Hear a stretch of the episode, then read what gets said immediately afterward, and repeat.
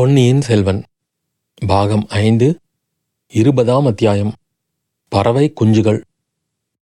கொடும்பாளூரிலிருந்து வானதி பழையாறை நகருக்கு வந்த புதிதில் சோழ நாட்டின் நீர்வளம் அவளை ஒரே ஆச்சரியக் கடலில் ஆழ்த்தியிருந்தது. கொடும்பாளூர் பக்கத்தில் நதி ஒன்றும் கிடையாது. ஏரிகள் உண்டு. மழை பெய்யும் காலங்களில் ஏரிகள் தண்ணீர் நிறைந்து ததும்பிக் கொண்டிருக்கும். கோடைக்காலத்தில் காய்ந்துவிடும்.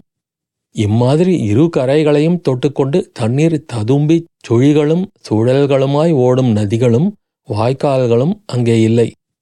தாமரையும் செங்கழு நீரும் தழைத்து பூத்து கொழித்த தடாகங்களை வானதி பிறந்த ஊரில் பார்க்க முடியாது. இவற்றையெல்லாம் வானதி பார்த்து பார்த்து மெய்மறந்து உட்கார்ந்திருப்பாள். குளத்து மீனுக்கு குடை பிடித்த தாமரை இலைகளின் மீது முத்துக்கள் போன்ற நீர்த்துளிகள் அங்குமிங்கும் ஓடி கழிப்பதை பார்த்து மகிழ்வாள். கமல மலர்களையும் அல்லிப்பூக்களையும் கருவண்டுகள் சுற்றி சுழன்று வந்து ஆடிப்பாடுவதைக் கண்டதும் பரவசமாகி விடுவாள். பொழுது போவதே தெரியாமல் போய்விடும். ஒரு சமயம் வானதியும் குந்தவையும் செம்பியன் மாதேவி அழைத்ததன் பேரில் திருநள்ளத்துக்கு போயிருந்தார்கள். இக்காலத்தில் திருநள்ளத்துக்கு கோனேரி ராஜபுரம் என்று பெயர் வழங்குகிறது. வசந்த மாளிகையில் தங்கியிருந்தார்கள். செம்பியன் மாதேவியும் குந்தவையும் அடிக்கடி சைவ சமய குறவர்களின் வரலாறுகளை பற்றியும் அவர்களுடைய பதிகங்களில் கனிந்து சொட்டும் பக்தி ரசத்தை பற்றியும் பேசத் தொடங்கி விடுவார்கள். அதையெல்லாம் கேட்டுக்கொண்டிருப்பதில் வானதிக்கு சிரத்தை இருப்பதில்லை. அதை காட்டிலும் வசந்த மாளிகையை ஒட்டியிருந்த தோட்டங்களிலே சென்று பறவைகளின் இனிய கீதங்களை கேட்பதிலும் தடாகத்திலே பூத்து குலங்கிய தாமரை மலர்களை சுற்றி வந்து கொண்டிருந்த கருநீல வண்டுகளின் இன்ப ரீங்காரத்தை கேட்பதிலும் அவளுக்கு ஆர்வம் அதிகமாயிருந்தது. இன்னும் மாளிகையின் ஒரு பக்கமாக சென்று கொண்டிருந்த நதி வெள்ளம் சுழி போட்டு கொண்டு ஓடுவதையும் அந்த சுழிகளில் அழகிய செக்கச்சிவந்த கடம்ப மலர்கள் சுழன்று கொண்டிருப்பதையும் பார்க்க அவளுக்கு மிக்க ஆர்வம் இருக்கும். கொடும்பாளூர் பகுதிகளில் இம்மாதிரி மனோரம்யமான காட்சிகளை பார்க்க இயலாதல்லவா? ஒரு நாள் மழவரையர் மகளாரும் இளைய பிராட்டி குந்தவையும் சுவாரஸ்யமாக ஏதோ பேசிக் கொண்டிருந்தார்கள். வானதி அவர்கள் அருகில் சென்றபோது இளைய பிராட்டி, "வானதி, நீ தோட்டத்திற்கு போ. சற்று நேரத்துக்கெல்லாம் நானும் வருகிறேன்" என்றார். வானதி குதூகலத்துடன் துள்ளி குதித்து ஓடினாள். தோட்டத்தில் சற்று நேரம் சுற்றி அலைந்துவிட்டு தாமரை குளக்கரைக்கே சென்றாள். குளக்கரையில் வானை மறைத்து கொண்டு வளர்ந்திருந்த மரங்கள் பல இருந்தன. அவற்றில் நெடுதுயர்ந்த பல்கி பரவி தழைத்திருந்த இலுப்பை மரம் ஒன்று இருந்தது. இலுப்பை பூக்கள் உதிர்ந்து பூமியை அடியோடு மறைத்து கொண்டிருந்தன. அவற்றின் நறுமணம் கம் என்று வீசி தோட்டம் முழுவதும் பரவியிருந்தது. அந்த மரத்தடியில் ஒரு பெரிய வேரின் மேல் வானதி உட்கார்ந்தாள். அடிமரத்தில் சாய்ந்து கொண்டு மேலும் கீழும் நாலாபுறமும் பார்த்து கொண்டிருந்தாள். பறவை இனங்களின் இனிய கீதங்கள் அவளுடைய செவிகளில் அமுத வெள்ளமாகி பாய்ந்து கொண்டிருந்தன. அந்த நாள் வரை அனுபவித்திராத இன்ப உணர்ச்சி அவள் இதயத்தில் தோன்றியது. அந்த உள்ள களிப்பு அடிக்கடி பொங்கி ததும்பி அவள் மேனியெல்லாம் பரவியது. வாழ்க்கை இவ்வளவு ஆனந்தமயமாக இருக்கக்கூடும் என்று வானதி அன்று வரை கனவிலும் கருதியதில்லை. அந்த மரத்தடியிலிருந்து பார்த்தால் சற்று தூரத்தில் ஆற்று வெள்ளம் தெரிந்தது. அவ்வப்போது நதி ஓட்டத்தின் இனிய காட்சிகளையும் அவள் மரங்களின் இடைவெளி வழியாக பார்த்து கொண்டிருந்தாள். ஒரு முறை யாரோ ஒரு வாலிபன் ஆற்றில் நீந்தி கொண்டிருப்பது தெரிந்தது. செந்நிற நீர் பிரவாகத்தில் அவனுடைய பொன்னொளிர் மேனி பாதி தண்ணீரிலும் பாதி மேலேயும் மிதந்த வனப்பு மிக்க காட்சி அவள் உள்ளத்தை கவர்ந்தது. சீச்சி, யாரோ இளம்பிள்ளை ஒருவனுடைய தோற்றத்தில் தனது கவனம் செல்வது என்ன அசட்டுத்தனம்! நாணம், மடம் என்னும் இயல்புகளை தன் உடன் பிறந்த செல்வங்களாக கொண்டிருந்த வானதிக்கு அந்த எண்ணம் மிக்க கூச்சத்தை உண்டாக்கியது. அவளுடைய உள்ள கட்டுப்பாட்டையும் மீறி கண்கள் மீண்டும் இரண்டொரு தடவை நதி பக்கம் சென்றன. வானதிக்கு தன் பேரில் கோபமே உண்டாயிற்று. அங்கிருந்து எழுந்து போய்விடலாமா என்று எண்ணினாள். அச்சமயம் வேறொரு நிகழ்ச்சி அவளுடைய உள்ளத்தை கவர்ந்தது. அவள் அமர்ந்திருந்த இடத்துக்கு அருகாமையில் தலைக்கு மேலே பறவை குஞ்சுகளின் கூக்குரலை கேட்டு நிமிர்ந்து பார்த்தாள். அங்கே அவள் கண்ட காட்சி அவளுக்கு ஏக காலத்தில் பரிதாபத்தையும் திகிலையும் உண்டாக்கின. ஒரு மரக்கிளையில் கவட்டை போல பிரிந்த இடத்தில் பட்சிக்கூடு ஒன்று இருந்தது. அதில் சில பறவை குஞ்சுகள் தலைகளை நீட்டி கொண்டிருந்தன. அவைதாம் கிரீச் என்று மெல்லிய குரலில் சத்தமிட்டன. அந்த சத்தத்தில் பயமும் அபாய அறிவிப்பும் பரிதாபமான அடைக்கல விண்ணப்ப முறையீடும் கலந்திருந்தன.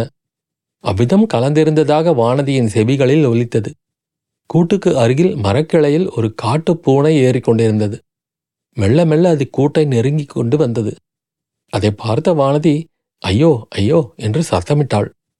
அடுத்த கணத்தில் என்ன என்ன என்று ஒரு குரல் கேட்டது. யாரோ விரைந்து ஓடி வரும் காலடி சத்தமும் கேட்டது. வானதி அந்த பக்கம் பார்த்தாள். சற்று முன் நதி வெள்ளத்தில் நீந்தி கொண்டிருந்த வாலிபன் தான் கரையேறி ஓடி வந்து கொண்டிருந்தான் என்பதை அவள் அறிந்தாள்.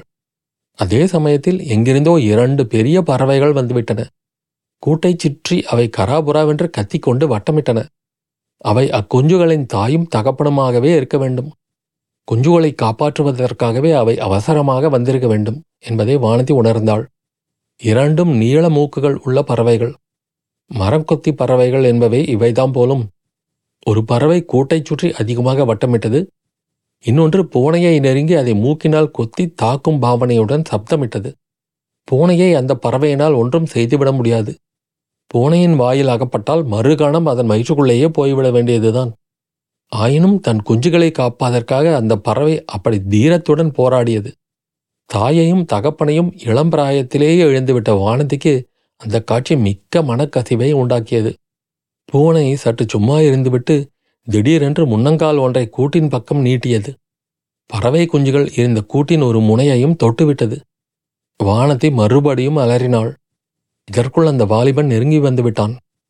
அவனை அருகில் பார்ப்பதற்கு வானதிக்கு மிக்க கூச்சமாயிருந்தது. மறுமொழி சொல்ல வரவில்லை. பேசுவதற்கு நாய் அழவில்லை. சமிக்கையினால் பட்சியின் கூட்டை சுட்டி காட்டினாள். அதுவரையில் அந்த பெண்ணுக்குத்தான் ஏதோ அபாயம் என்று எண்ணிக்கொண்டிருந்தான். வானதி சுட்டிக்காட்டிய இடத்தை அண்ணாந்து பார்த்தான். மறுபடியும் வானதியை நோக்கி புன்னகை புரிந்தான். அவனுடைய பார்வையும் புன்னகையும் வானதியின் நெஞ்சை நெகிழச் செய்து பறவை குஞ்சுகளின் நிலையை கூட மறந்துவிடச் செய்தன. ஆனால் வாலிபன் உடனே அங்கிருந்து விரைந்து ஓடி மரக்கிளையின் பறவை கூடியிருந்த இடத்துக்கு நேர் கீழே சென்று நின்றான். காட்டுப்பூனையை அதட்டினான். அது கீழே குனிந்து பார்த்து உருமியது. பொல்லாத பூனையாயிருக்கிறதே என்று சொல்லிக்கொண்டே தரையிலிருந்து ஒரு கல்லை பொறுக்கி வேகமாக விட்டெறிந்தான். கல் பூனையின் மீது படாமல் அதன் அருகில் மரக்கிளையை தாக்கியது. பூனை உடனே தாவி வேறு கிளையில் பாய்ந்து அங்கிருந்து இன்னொரு அடர்ந்த மரத்துக்கு சென்று பின்னர் மறைந்துவிட்டது. ஆனால் இதற்குள் வேறொரு விபரீதம் நேர்ந்துவிட்டது.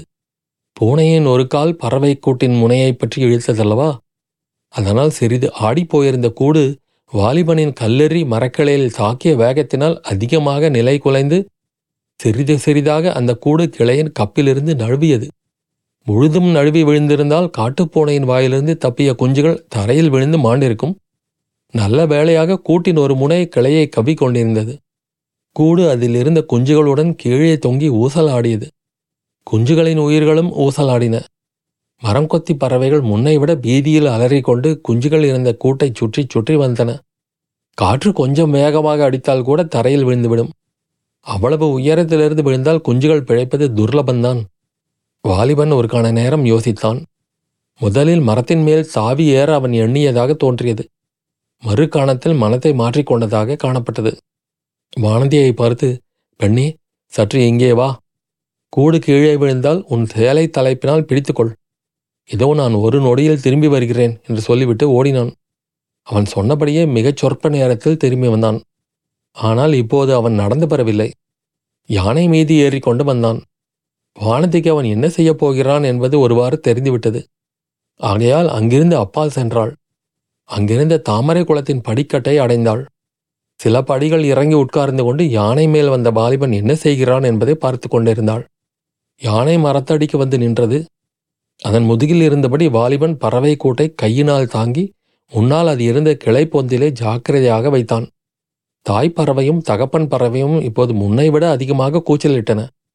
ஆனால் அந்த கூச்சலில் இப்போது குதூகல துவனி மேலிட்டிருப்பதாக தோன்றியது. வாலிபன் பின்னர் திரும்பி சென்று சுற்றுமுற்றும் பார்த்தான்.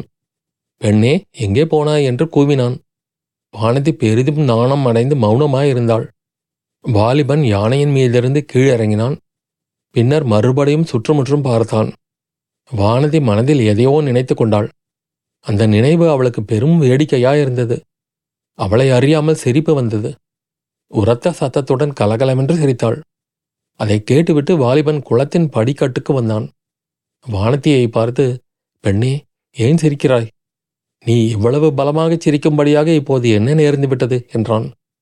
வாலிபன் குரல் வானதியின் செவிகளில் விழுந்ததும் மறுபடியும் முன்போல அவளுடைய நெஞ்சம் நெகிழ்ந்து பொங்கிற்று. கூச்சம் முன்னிலும் அதிகமாயிற்று. அவனை ஏறிட்டு பார்க்க முடியாதபடியால் அப்புறமும் இப்புறமும் பார்த்து கொண்டிருந்தாள். பெண்ணே, ஏன் சிரித்தாய், சொல்ல மாட்டாயா என்று மீண்டும் வாலிபன் கேட்டான். வானதி மனத்தை திடப்படுத்தி கொண்டு, ஒன்றுமில்லை, நீ பெரிய வீரனாயிருக்கிறாயே என்று எண்ணி சிரித்தேன். பூனையோடு சண்டை போடுவதற்கு யானையின் மீது ஏறி வந்தாயல்லவா என்று கேட்டாள். அதை கேட்டு வாலிபனும் சிரித்தான். பெண்ணே, அது பூனைதானா? நீ போட்ட கூக்குரலை கேட்டு புலியோ என்று பயந்து விட்டேன் என்று சொன்னான். வானதிக்கு இதற்குள் துணிவு வந்துவிட்டது. அவளிடம் இருந்த கூச்சமும் மறைந்துவிட்டது. ஆஹா, அப்படியா? புலிக்கொடி பறக்கும் சோழ நாட்டில் புலியை கண்டு நான் எதற்காக பயப்பட வேணும்? நீ பாண்டிய நாட்டானா என்றாள். அதை கேட்ட வாலிபனின் முகம் முன்னை காட்டிலும் சற்று அதிகமாக மலர்ச்சி அடைந்தது. பெண்ணே, நான் வேற்று நாட்டவன் அல்ல, இந்த சோழ நாட்டைச் சேர்ந்தவன் தான். யானை மீது ஏறி வேறு போர்க்காலங்களுக்கும் சென்றிருக்கிறேன். நீ யார்? எந்த ஊர் பெண்? பெரிய வாயாடி பெண்ணாக இருக்கிறாயே என்றான். யானைப்பாகா, மரியாதையாக பேசு. நான் யாராயிருந்தால் உனக்கு என்ன? எதற்காக அதை பற்றி கேட்கிறாய் என்றாள் வானதி. சரி, அப்படியானால் நான் கேட்கவில்லை.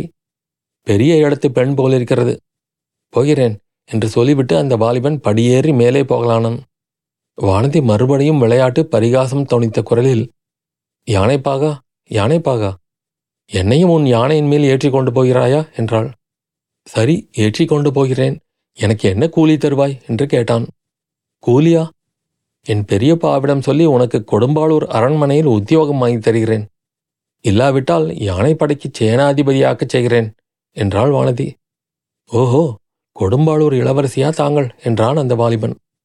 இதுவரையில் மலர்ந்திருந்த அவனது முகம் இப்போது சுருங்கியது. புன்னகை மறைந்தது.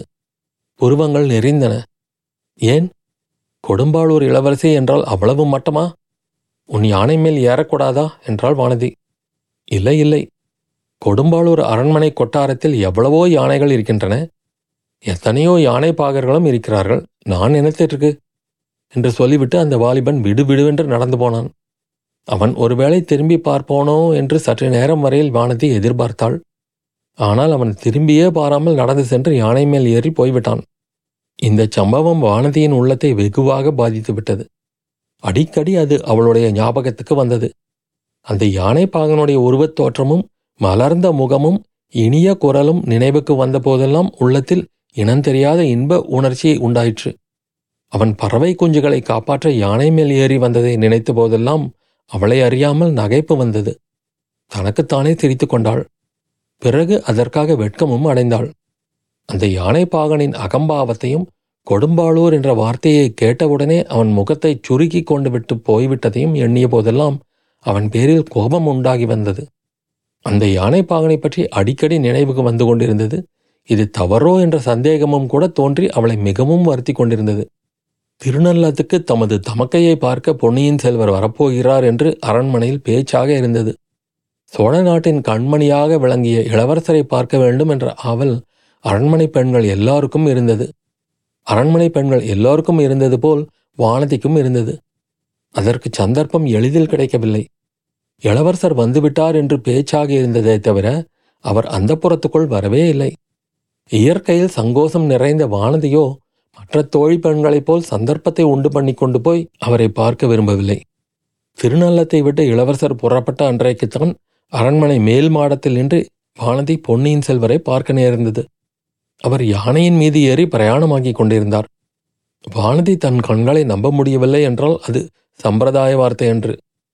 யானைப்பாகன் என்று தான் எண்ணி கேலி பேசி சிரித்து அதிகாரம் செய்யவும் துணிந்த வாலிபனே இந்த மாநிலம் போற்றும் இளவரசர் அருள்மொழிவர்மர் என்று கண்டால் வானதிக்கு அவளுடைய கண்களை எப்படி நம்ப முடியும்?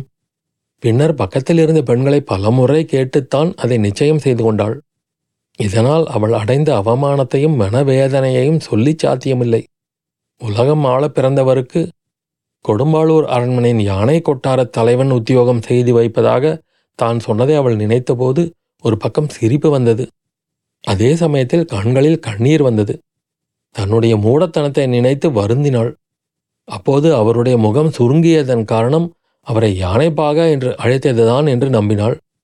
நாணம், மடம், அச்சம், பயிர்ப்பு என்னும் குணங்களில் ஒன்றும் இல்லாத பெண் என்றுதான் தன்னை பற்றி அவர் எண்ணியிருப்பார். இதை நினைத்தபோது வானதியின் உள்ளம் அடைந்த வேதனைக்கு அளவே இல்லை. ஆற்றிலோ குளத்திலோ விழுந்து உயிரையே விட்டுவிடலாமா என்று கூட பலமுறை எண்ணினாள். இளைய பிராட்டி குந்தவையிடம் தான் செய்த குற்றத்தை சொல்லிவிட பலமுறை முயன்றாள். ஆனால் அதற்கு துணிவு வரவில்லை. நான் எழவில்லை. இளவரசரே குந்தவை தேவியிடம் சொல்லியிருந்தால் அவரே தன்னிடம் கேட்டிருப்பார். குந்தவை தேவி கேளாததினால் இளவரசர் சொல்லவில்லை என்று முடிவு செய்தாள். எத்தனையோ மனவேதனைக்கு மத்தியில் இந்த எண்ணம் அவளுக்கு சிறிது ஆறுதல் அளித்தது. என்றைக்காவது ஒரு நாள் பொன்னியின் செல்வரிடம் நேரில் மன்னிப்பு கேட்டுக்கொண்ட பிறகு உயிரை விட்டுவிடலாம் என்று கருதினாள். ஆனால் அதற்கும் தைரியம் வரவில்லை. பழையாறைக்கு போன பிறகு இளவரசரை சந்திக்கும் சந்தர்ப்பம் நேரலாம் என்று தோன்றிய போதெல்லாம் ஓடி ஒளிந்து கொண்டாள். இளவரசனின் முன்னால் போவதைக் காட்டிலும் உயிரையே விட்டுவிடலாம் என்று கருதலானாள். திருநள்ளத்தில் நடந்ததை அறியாத இளைய பிராட்டியும் அவளுடைய தோழிமார்களும் இந்த பெண் இவ்வளவு கூச்சப்படுகிறாளே என்று மட்டும் ஆச்சரியப்பட்டார்கள். அவளுடைய பயந்த சுபாவத்தோடு இதுவும் சேர்ந்தது என்று நினைத்தார்கள்.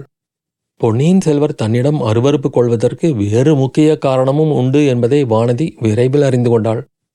இளவரசர் அருள்மொழிவர்மர் ஒரு காலத்தில் உலகமாளும் சக்கரவர்த்தி ஆவார் என்று பலரும் நம்பியது போல அவளுடைய பிறந்த வீட்டிலும் நம்பினார்கள். அதனால் அவளை அருள்மொழிவர்மருக்கு மனம் செய்து வைத்துவிட வேண்டும் என்று அவளுடைய பெரிய தகப்பனார் திட்டமிட்டிருந்தார் என்பது வானதிக்கு ஒருவாறு தெரிந்திருந்தது. அந்த நோக்கத்துடனேயே அவளை பழைய அறைக்கு பூதி விக்ரமகேசரி அனுப்பி வைத்திருப்பதாக குந்தவை தேவியின் மற்ற தோழி பெண்கள் அடிக்கடி ஜாடை மாடையாக பேசிக்கொள்வார்கள். சில சமயம் வானதியிடமே சொல்லி பரிகசிப்பார்கள். ஆகையினாலேதான் நீ இளவரசர் முன்னாலேயே போக மாட்டேன் என்கிறாய், எங்களுக்கு தெரியாதா உன் கள்ளத்தனம் என்பார்கள். இந்த வார்த்தைகள் வானதியின் காதில் நாராசமாக விழுந்தன. தான் கொடும்பாளூர் பெண் என்று அறிந்ததும் யானை பாகனுடைய முகம் சுருங்கியதன் காரணம் இதுவாகவே இருக்கலாம் அல்லவா? இவ்வாறெல்லாம் வானதியின் இளம் உள்ளம் கொந்தளித்து கொண்டிருந்த நிலைமையிலேதான் ஒரு நாள் பொன்னியின் செல்வர் ஈழப்போருக்கு புறப்பட்டார். அன்றைக்கு அரண்மனையிலிருந்து எல்லா தோழி பெண்களும் கையில் மங்கள தீபங்களுடன் நின்று அவரை வாழ்த்தி அனுப்ப ஏற்பாடாகி இருந்தது. இந்த சமயத்திலும் வர முடியாது என்று மறுக்க வானதியினால் இயலவில்லை. போருக்கு புறப்படும் இளவரசரை ஒரு முறை பார்த்துவிட வேண்டும் என்ற ஆர்வமும் அவள் உள்ளத்தில் பொங்கியது. வாய் திறந்து பேசாவிட்டாலும் தன் முகபாவத்தை கொண்டும் நயன பாஷையினாலும் அவரிடம் மன்னிப்பு கேட்டுக்கொள்ளலாம் என்ற சபலமும் இருந்தது. ஆனால் அவள் எண்ணியதற்கெல்லாம் மாறான சம்பவம் நடந்துவிட்டது. இளவரசர் அருகில் வந்து அவளை ஏறிட்டு பார்த்ததும் வானதி உணர்விழந்து தீபத்தையும் போட்டுவிட்டு தரையில் விழுந்து மூர்ச்சையானாள். இதன் பிறகு நிகழ்ந்தவையெல்லாம் வாசகர்கள் அறிந்தவைதாம் அல்லவா?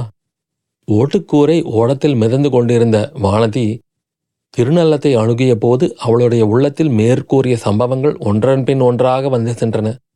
பொன்னியின் செல்வருக்கு தன் மீது அனுதாபமும் உண்டு என்பதை அவள் உணர்ந்திருந்தாள். அதை அவர் இளைய பிராட்டி மூலமாகவும் நேரிலேயும் தெரிவித்ததும் உண்டு. ஆனால் அவருடைய அன்பு பூரணமடையாத வண்ணம் அவ்வப்போது தடை செய்த முட்டுக்கட்டை ஒன்றும் இருந்தது. அது இன்னதென்பதையும் அவள் அறிந்திருந்தாள். இளவரசர் ஒரு காலத்தில் சக்கரவர்த்தி ஆகலாம் என்னும் எண்ணத்தின் பேரில் அவளை அவர் கழுத்தில் கட்டிவிட பார்க்கிறார்கள் என்று இளவரசர் நம்பியதுதான். இவ்விதம் அவர் நம்புவதற்கு காரணம் இல்லாமல் போகவில்லை. வானதியின் பெரிய தந்தை இதை பற்றி பல முறை பேசியதுண்டு. ஏன், இளைய பிராட்டி குந்தவை தேவியே அந்த சதி ஆலோசனையில் சம்பந்தப்பட்டவர்தாம். அது இன்னும் பலருக்கு தெரிந்திருந்தது. அந்த ஓடக்கார பெண் பூங்கொழிலே கூட அதை குறிப்பிட்டு பரிகாசம் செய்யவில்லையா? ஆகையால் இளவரசர் மனத்தில் அந்த எண்ணம் தங்கி நின்று அவருடைய அன்புக்கே ஒரு முட்டுக்கட்டையாக இருந்ததில் வியப்பில்லைதானே. ஆனால் சற்று முன்பு வானதி செய்த சபதத்தை இளவரசர் அறிய நேரும்போது அந்த முட்டுக்கட்டை நீங்கிவிடுமல்லவா? அதை அவர் அறியுமாறு நேரிடுமா? தானே அவரிடம் சொல்லிவிட்டால் என்ன?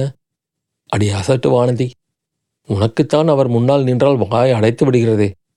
அவரை யானைப்பாகன் என்று நீ எண்ணிய போது இந்த திருநள்ளத்தில் சக்கரவட்டமாக பேசி அவரிடம் வாயாடி பெண் என்ற பெயரும் பெற்றாய். அதற்கு பிறகு அவரை முகம் எடுத்து பார்க்கவும் வாய் திறந்து பேசவும் உன்னால் முடியவில்லையே. அனாதே வானதி, மறுமுறை நீ இளவரசரை பார்க்க நேரும்போது அப்படி மோசம் போய்விடாதே. துணிச்சொல்லுடன் உன் மனத்தில் உள்ளதை சொல்லிவிடு. நீங்கள் சிம்மாதனம் ஏறினாலும் நான் ஏறமாட்டேன். அவ்வாறு சபதம் செய்திருக்கிறேன். தாங்கள் வெறும் யானை பாகனாகவே இருந்து என்னையும் தங்களுடன் யானை மீது ஏற்றிக்கொண்டு ஒரு தடவை சென்றால் அதையே சொர்க்க வாழ்விலும் மேலாக கருதுவேன் என்று தைரியமாக சொல்லிவிடு. எல்லாம் சரிதான். ஆனால் அவ்விதம் சொல்லுவதற்கு சந்தர்ப்பம் கிடைக்குமா? இந்த வெள்ளம் என்னை எங்கே கொண்டு போய் சேர்க்கப் போகிறது? கரை சேராமலே மூழ்கி செத்து போய் விடுவேனோ? ஒரு நாளும் அவ்விதம் நேராது. அதோ கரை தெரிகிறதே, திருநள்ளத்து வசந்த மாளிகையின் மகுட கலசம் தெரிகிறதே. ஆஹா, இளவரசர் யானை மேல் ஏறி வந்து பறவைக் குஞ்சுகளை காப்பாற்றியதும் என்னுடன் இதமாக பேசியதும் நேற்று நடந்தது போல் அல்லவா தோன்றுகின்றன. இது என்ன? அதோ ஒரு யானை, அதன் பேரில் ஒரு யானை பாகன். வெள்ளத்தின் வேகத்தை அந்த யானை எவ்வளவு அலட்சியமாக தாண்டி கொண்டு குன்று நகருவது போல் நகருகிறது. அதோ கரை ஏறிவிட்டது, கரையோடு மேற்கு நோக்கி செல்கிறது. யானையின் மேல் கம்பீரமாக உட்கார்ந்திருப்பது யாராயிருக்கும்? ஒருவேளை, சீச்சி, இது என்ன பைத்தியக்கார எண்ணம்! இளவரசர் இங்கே எதற்காக இப்படி தனியாக யானை மீது வருகிறார்? ஒருமுறை யானை மீது வந்த இளவரசரை யானைப்பாகன் என்று நான் எண்ணிவிட்டால் அப்புறம் எந்த யானைப்பாகனை கண்டாலும் இளவரசராயிருக்கலாம் என்று சந்தேகிக்க வேண்டுமா? என்ன அறிவீனம்! இருந்தாலும் இவன் வெறும் யானைப்பாகனாகவே இருந்தாலும் எனக்கு ஒருவேளை உதவி செய்யக்கூடும் அல்லவா? என்னை இந்த ஓட்டுக்கூரை இடத்திலிருந்து, இந்த பெருவெள்ளத்திலிருந்து கரையேற்றி விடலாம் அல்லவா? நான் யார் என்று சொன்னால் என்னை யானை மேல் ஏற்றி பொன்னியின் செல்வரிடம் அழைத்து கொண்டு போகவும் கூடுமல்லவா? இத்தகைய எண்ணம் தோன்றியதும் வானதி யானைப்பாகா யானைப்பாகா என்று கூவி அழைத்தாள். அது அவன் காதில் விழவில்லையோ அல்லது விழுந்தும் அவன் லட்சியம் செய்யவில்லையோ தெரியாது. யானை நிற்கவும் இல்லை, யானைப்பாகன் திரும்பி பார்க்கவும் இல்லை. யானையின் நடை வேகமாகி கொண்டிருந்தது. வெகு சீக்கிரத்தில் நதிக்கரையின் வளைவு ஒன்றில் திரும்பி யானையும் யானைப்பாகனும் மறைந்துவிட்டனர். வானதி இந்த ஏமாற்றத்தை பற்றி எண்ணமிடுவதற்குள் பெரும் பீதிகரமான மற்றொரு எண்ணம் அவள் மனத்தில் உதித்தது. ஓட்டுக்கூரை திடீரென்று அதிவேகமாக சுழன்று செல்லத் தொடங்கியதாக தோன்றியது. ஆம் ஆம், ஆற்று வெள்ளம் அங்கே அதிகமான வேகத்தை அடைந்திருந்தது. நதிக்கரையும் அதன் ஓரத்தில் வளர்ந்திருந்த பிரம்மாண்டமான விருட்சங்களின் தடிமனான வேர்களும் அவளுடைய சமீபத்தில் விரைந்து வந்து கொண்டிருந்தன. ஓட்டுக்கூரை ஓடம் மரங்களின் வேர்களில் மோதிக்கொள்ளப் போவது நிச்சயம். மோதிக்கொண்டதும் தூள் தூளாகி தண்ணீரில் மூழ்கிவிடும். பிறகு தன்னுடைய கதி என்ன? தப்பிப்பிழைத்து கரையேற முடியுமா? புழல்களில் சிக்கி மரங்களின் வேர்களில் அடிபட்டு சாக நேரிடுமா? ஐயோ, இது என்ன? அந்த மரங்களின் வேர்களுக்கு மத்தியில் பயங்கரமான முதலை ஒன்று வாயை பிளந்து கொண்டிருக்கிறதே. அது உண்மை முதலையா அல்லது பொம்மையா அல்லது என் உள்ளத்தின் பிரமையா? இதோ கரை நெருங்கிவிட்டது. மரங்களின் வேர்களின் மேல் ஓட்டுக்கூரை மோதிக்கொள்ளப் போகிறது. வானதி தன் கண்களை இறுக மூடிக்கொண்டாள். தாயே துர்கா பரமேஸ்வரி, தாய் தந்தையற்ற இந்த அனாதை பெண்ணுக்கு நீதான் கதி, என்னை உன் பாதங்களில் சேர்த்துக்கொள் என்று பிரார்த்தனை செய்தாள். அத்தியாயம் முடிவு.